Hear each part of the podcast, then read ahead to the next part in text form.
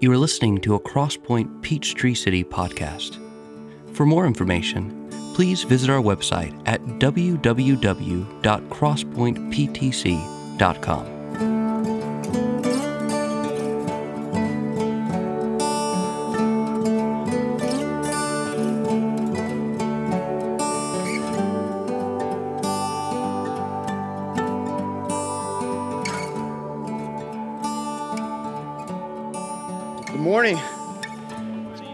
guys this morning. Thanks for bringing the church into this building. Fall is in the air. See it in your attire this morning. Always happy to be able for the first time to break out Old Blue, my Linus like security blanket of a jacket. There's some gospel work in my heart to be done there. We'll get after it maybe in this season of small groups. If we haven't met, my name's Jamie. I'm one of the pastor elders of our church, responsible for uh, preaching God's word most Sundays this morning in continuation of a sermon series that uh, will carry us all the way up through the fall and, and up to the season of Advent. Uh, a series entitled, as you see up on the screen behind me, No Other Gospel. A journey through the, the book of Galatians, which we've been at for a couple months now, about halfway through this letter. A letter written to a number of churches that Paul helped to plant in and around the region of Galatia, believed to be one of Paul's earliest New Testament writings, in fact a letter motivated by deep concern on the part of the Apostle Paul, having heard of some troubling things, having crept into the belief and practice of these Galatian churches, a threat to the gospel of Jesus Christ, false teachers having uh, crept in with a distortion of the gospel. Their message not only stirring up division and, and strife, but leading many to turn away from the one true gospel Paul's aim in writing this incredibly impassioned letter would be that those in the Galatian churches might find life in the sweetness of freedom, not the bondage that was, that was being promoted by those false teachers, this false gospel. That they might experience the freedom and joy that, that comes not in nullifying grace, but, but relying upon it. Not by diminishing the sufficiency of the cross, but clinging to it, not by self reliant works of the law, but spirit reliant faith in God. Paul's letter to the Galatians 2, inviting us to sit with and, and steep in its glorious truths that we, like the Galatians, might grow in deeper understanding and appreciation of the truth, the beauty, the hope of the gospel. That's what this series is about. And so, with that, if you have a Bible, go ahead and invite you to open up to Galatians chapter 3. That's where we're going to camp out this morning, verses 15 through 29. If you don't have a Bible, there should be one underneath one of the chairs in the row in front of you. Feel free to use one of those Bibles during our time together. Take that Bible home with you. If you don't own a copy of the scriptures, we'd be happy to know that you're exploring the, the Bible uh, on your own time as we scatter from places like these. Let me pray for us and we'll go ahead and, and jump in. God, thank you for your word. Thank you that it doesn't return void. Thank you for the difficult to understand passages of Scripture as much as any other passages. Surely Galatians chapter 3 would have been one of those at the top of the list when uh, Peter said that Paul's writings at times are difficult to understand. This uh, being a, a, very complex argument that Paul is laying out. And yet I trust, Lord, as we as we sit with it, that by your Spirit you will awaken our minds to, to see what's in front of us, that you'll awaken our hearts to receive it. Spirit of God, would you move in power? Would you give me a feeling sense of the very things I preach as much as anyone else in this room this morning? I pray that we would walk away encouraged, fortified in our faith, convicted where you would have that for us, Lord. Do what only you can do as we sit with your inspired word in front of us. And may it be for your glory and your glory alone, and the good and joy of your people and the salvation of the lost. In Christ's name I pray. Amen. So, at this point in, in Paul's letter to the, the churches of Galatia, if I can just quickly, briefly try to catch us up to speed. Paul has been incredibly intentional in defending both his apostolic authority and the authenticity of his message, making plain the divine origin of, of both in the detailing of his conversion and calling, as well as the earliest years following his experience on the Damascus Road. We get that right out of the gate. As do we get this expression of astonishment on Paul's part, chapter 1, verse 6, that the Galatians are turning to a different gospel, a distortion of the good news of Jesus Christ. The general argument being that some were insisting that the Galatian Gentiles be circumcised and submit to the Mosaic law in order to have right legal standing with God and in order to be counted among the true people of God. Paul declaring that there is no other gospel, that any distortion of the gospel is no gospel, that anyone who would preach a different gospel stands under God's curse. Paul helping us to see in chapter 2, both through Titus and Peter, what it means to live in accordance with the one true gospel. In Titus's case, in not adding circumcision to faith in Christ. Titus, an uncircumcised Gentile who genuinely loved and trusted in Jesus and had an effective, fruitful ministry alongside the Apostle Paul. Proof that God was, in fact, at work among the Gentiles, and with that, that circumcision was not necessary to be counted among God's people. In Peter's case, the hypocrisy of treating Gentile believers as inferior for not being Jewish enough in their keeping of dietary laws when a crowd of Judaizers came to town. Peter's conduct out of step with the truth of the gospel, so that he was unsaying in conduct what he was saying in doctrine. And Paul called it out as condemnable hypocrisy. A sobering reminder that, that none of us is beyond temptation as it pertains to standing for the truth of the gospel when the approval of others is at stake. Whether it be the compromising of the message of the gospel itself or the decisions we make when we're around those whose approval means most. Paul closing out chapter 2 with the good news of justification by grace alone, through faith alone, in Christ alone. The good news that God declares guilty sinners righteous in his sight as a gift of grace, and it's a gift of forgiveness and right legal standing before God that we receive by faith faith in the crucified and risen Jesus, so that at the moment of our conversion, justification, it's an instantaneous legal act of God in which He thinks of our sins as pardoned and Jesus' righteousness as belonging to us. And declares us to be righteous in His sight, so that when you receive Jesus by faith, His righteousness counts for you as if you, sinner that you are, myself too, had lived the righteous life that God demands. Paul continues to tease out even more in chapter 3, as we saw last week, as he again rebukes the Galatians for lending their itching ears to a distortion of the gospel. Paul, having preached the true gospel in their synagogues, in their marketplaces, declaring that all are sinners, having fallen short of the glory of God, and that Jesus died for sin and rose from the grave, and that those who trust in him can know true and lasting forgiveness. And they were cut to the heart by the Spirit, the Galatians were. So that what was once foolishness became for them the wisdom and power of God.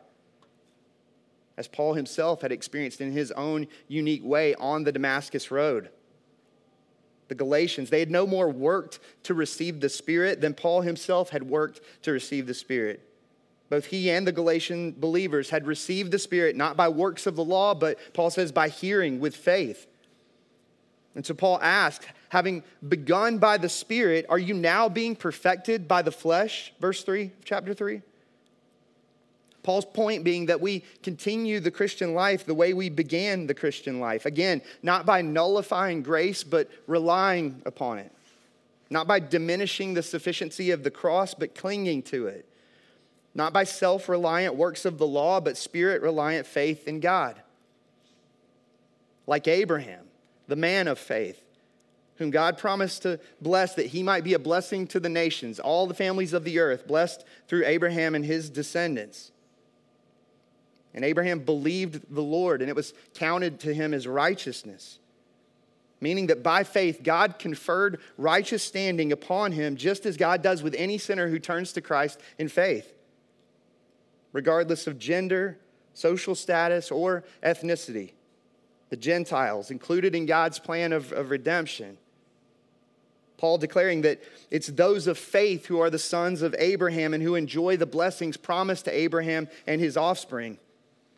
In contrast to those who, who were arguing that to receive the blessings of Abraham, a Gentile had to become a Jew, so to speak, through circumcision. Paul going so far as to declare that, that those who rely on works of the law stand accursed for failing to abide by all things written in the book of the law.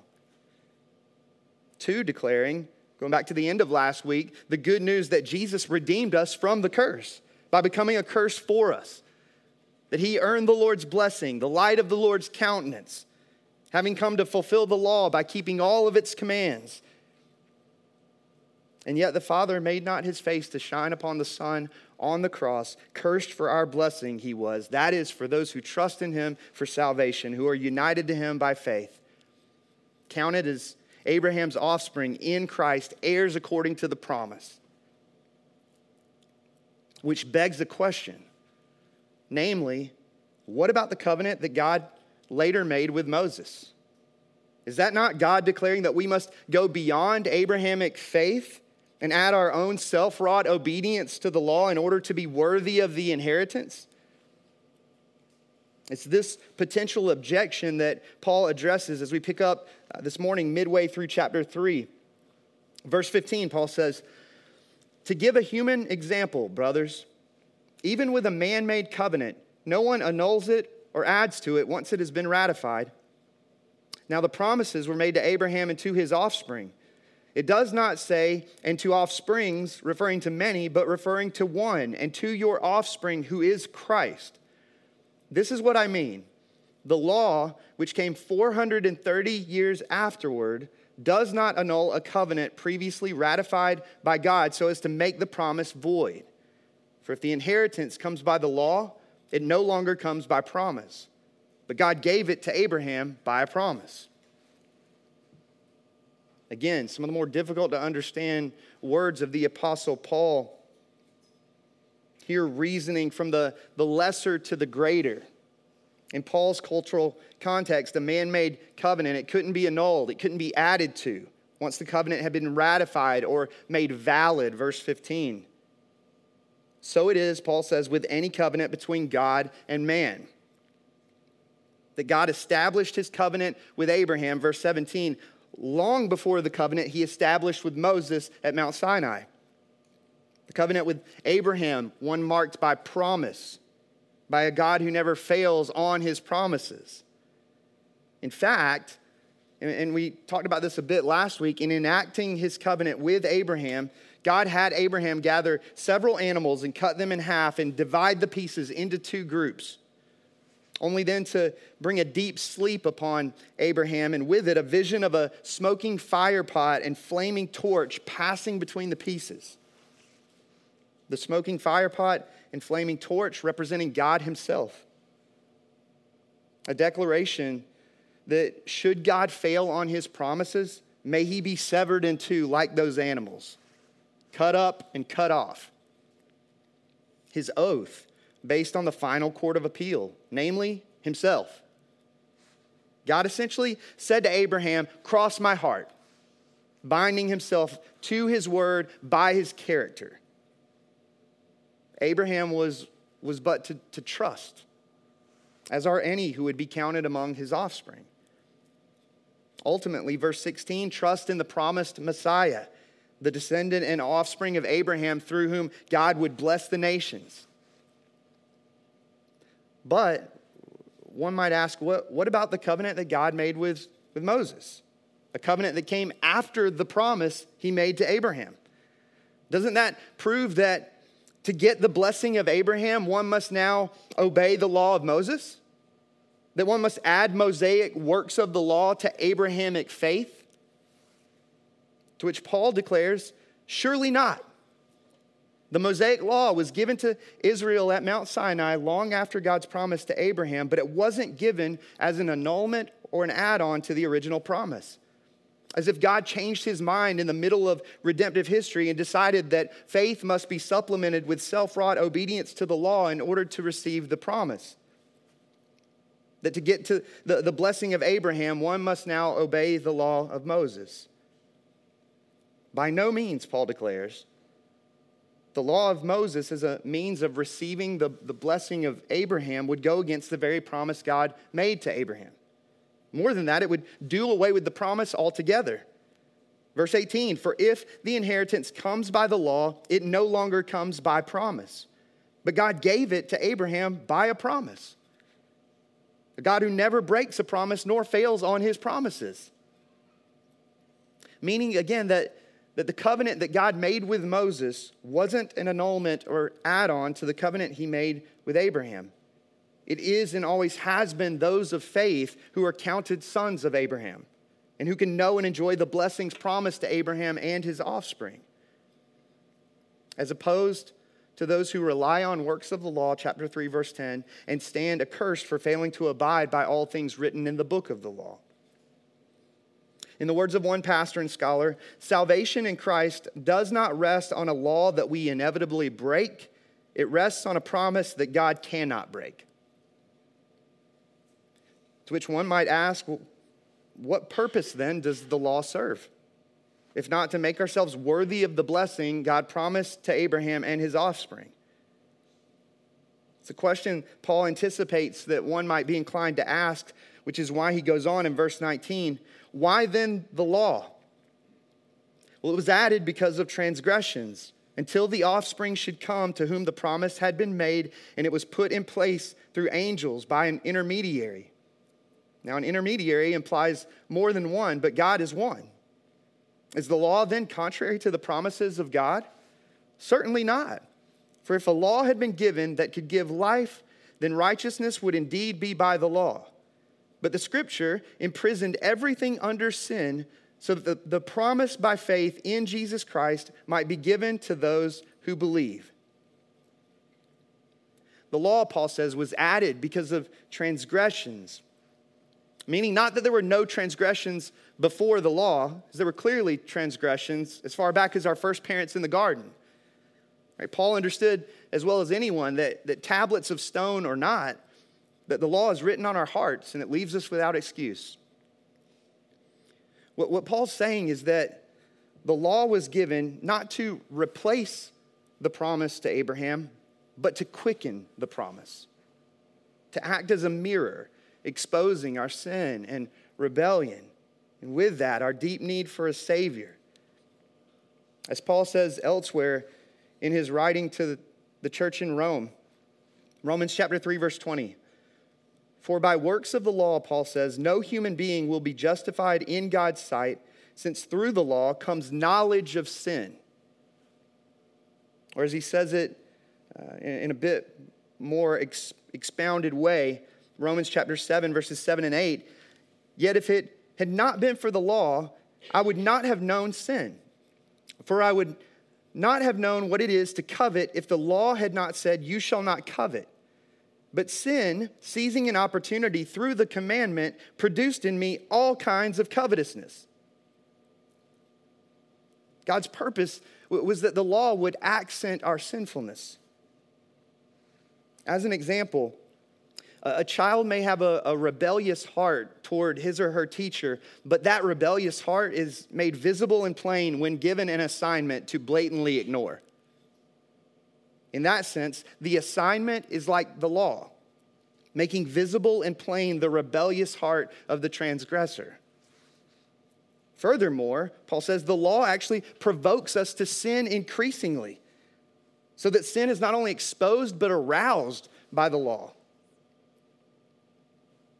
In Paul's words, sin seizing an opportunity through the commandment produced in me all kinds of covetousness.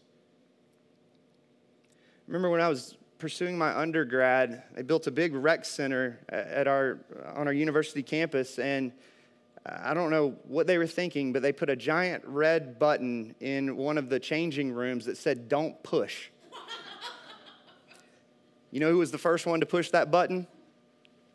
this guy right here. It was like six to eight cop cars got called in and, and uh, paramedics and everything. The sinful heart hears the word do, and it defiantly declares, I will not. It hears the word don't, and it defiantly declares, I shall. Why the law? To deeply expose the sinful heart in each and every one of us. In the words of one pastor and scholar, Satan would have us prove ourselves holy by the law which God gave to prove us sinners. This was Israel's misappropriation of the law's purpose, which Paul too speaks of in Romans uh, chapter 9, verses 30 through 32. What shall we say then? That Gentiles who did not pursue righteousness have attained it, that is, a righteousness that is by faith, but that Israel, who pursued a law that would lead to righteousness, did not succeed in reaching that law. Why? Because they did not pursue it by faith, but as if it were based on works. Israel sought to prove herself holy by the law, which God gave to prove us sinners. The law is like a mirror in that it reveals the, the dirty condition that we find ourselves in as sinners, unclean before a holy God. But none of us, I've used this illustration before, uh, I would envision, has ever seen themselves dirty in a mirror as you stand in your bathroom and pulled the mirror off the wall and started scrubbing your face with it to get your face clean. It's not what a, what a mirror's for. Mirror is meant to drive you to the sink below, to the water. The law is the mirror, showing us that we need cleansing. Jesus is the water who cleanses us from sin and makes us pure before God. The promised offspring of Abraham, Paul says promised by God to Abraham directly, verses 19 and 20.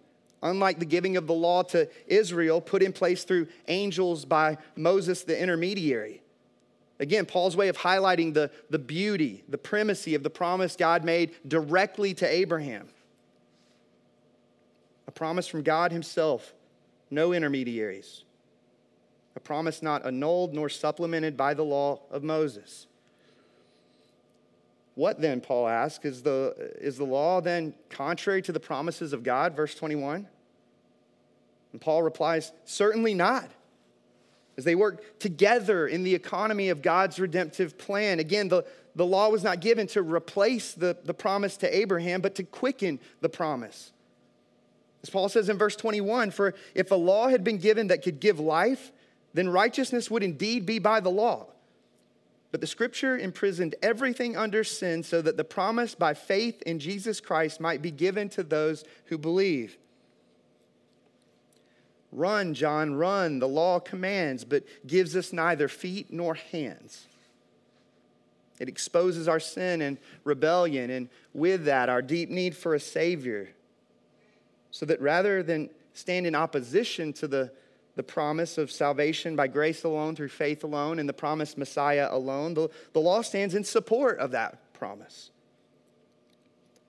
John Stott, in his commentary on the book of Galatians, he says, Not until the law has bruised and smitten us will we admit our need of the gospel to bind up our wounds. Not until the law has arrested and imprisoned us will we long for Christ to set us free. Not until the law has condemned and killed us will we call upon Christ for justification and life. Not until the law has driven us to despair of ourselves will we ever believe in Jesus. Not until the law has humbled us even to hell will we turn to the gospel to raise us to heaven. Paul helps us to see how God's promise to Abraham was a promise confirmed by Moses and fulfilled in Jesus the Mosaic law driving people to the Abrahamic promise that they might be counted righteous by faith in Christ. Paul goes on to say in verses 23 and 24 Now, before faith came, we were held captive under the law, imprisoned until the coming faith would be revealed. So then, the law was our guardian until Christ came, in order that we might be justified by faith. The law, Paul says, acted for Israel as both a warden and a schoolmaster. That is, until Christ came. As a warden, verse 22, imprisoning everything under sin, sin slavishly ruling over Israel and provoking the Israelites to sin increasingly. The law, too, a, a tutor or schoolmaster, which is what the, the language of guardian means in the original Greek in Paul's day more than a, a teacher, a disciplinarian, a, a servant of the family responsible for, for training up the children. Such a person shown in ancient drawings with a rod in hand, meant to keep the kids in line. The false teachers in Galatia, they were, they were insisting on, on circumcision, failing to see that, that such a ceremonial law was never intended to be permanent. So that in one sense, Paul's highlighting the, the temporary role of the law, which functioned in certain ways as a guardian until Christ came. In another sense, through these word pictures, a, a, continued emphasis on the law's exposing of sin and rebellion, and with that, man's deep need for Savior. As a warden, revealing the, the shackles in which transgressors find themselves and from which they cannot escape in their own strength as a tutor or schoolmaster, making visible and plain the rebellious heart of the transgressor through her assignments. This, Paul says, verse 24, that we might be justified by faith, that transgressors might turn in faith to Jesus for salvation. As Paul goes on in verse 25 and on through the end of chapter 3, he says, But now that faith has come, we are no longer under a guardian. For in Christ Jesus, you are all sons of God through faith. For as many of you as were baptized into Christ have put on Christ. There is neither Jew nor Greek. There's neither slave nor free. There is no male and female, for you are all one in Christ Jesus. And if you are Christ, Paul says, then you are Abraham's offspring, heirs according to promise. Faith has come meaning, verse 24, that Jesus has come. He lived the perfect sinless life that you and I could never live, having come to fulfill the law by keeping all of its commands. He's the Lamb without blemish or spot, whose righteousness is credited to sinners by faith. He died the death that you and I deserve to die, forever satisfying the law's demands against those who would turn to him in faith. The spotless, sinless Lamb sacrificed on behalf of sinners so that in him the fullness of mercy and forgiveness might be ours. And with his mercy and forgiveness, all of the benefits of the new covenant. Jeremiah 31, verses 33 and 34. For this is the covenant, God says, that I will make with the house of Israel after those days. I will put my law within them, and I will write it not on tablets of stone, but on their hearts and I will be their God, and they shall be my people. And no longer shall each one teach his neighbor and each his brother, saying, Know the Lord, for they shall all know me, from the least of them to the greatest, declares the Lord. For I will forgive their iniquity, and I will remember their sin no more. As Paul has already hinted at, and will unpack in greater depth soon enough as we continue to work our way through this letter the, the embedding of God's will deep within the hearts of his people by his Spirit in the context of a restored relationship with him. Obedience, no longer an obligation, but a joy, birthed out of an astonishment that God would move toward us in Jesus by his grace. Run, John, run. The law commands, but gives us neither feet nor hands. Far better news the gospel brings. It bids us fly and gives us wings. That's where we're headed in the book of Galatians. In stark contrast to what the false teachers in Galatia were peddling. That this is what it is to know life in the sweetness of freedom. The Gentile believers in Galatia, they were turning when true freedom and joy was right there for the taking into a bondage. True freedom and joy. It's there for anyone who looks to Christ in faith. Again, regardless of, of gender, regardless of social status, regardless of ethnicity, which is not a denial on Paul's part, by the way, the ethnic distinctions between Jew and Greek, nor is it a denial of the distinction between male and female. One of the main points of this letter being that a Greek didn't need to become a Jew in order to become a Christian. What Paul's saying is that God's blessing is for anyone who puts their faith in Jesus and that we are all one in Christ. That the ground is level at the foot of the cross. No second rate citizens in God's kingdom, as we're all at the end of the day, sinners adopted into God's family by his grace. having, verse 27, put on Christ like a garment, we who are united to him by faith, robed in his righteousness.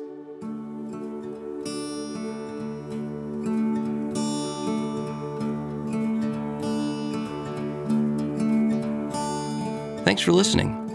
If you have any questions about this message, visit us at crosspointptc.com. There you can contact us, find further resources, and directions to our gatherings. That's C R O S S P O I N T E P T C dot com.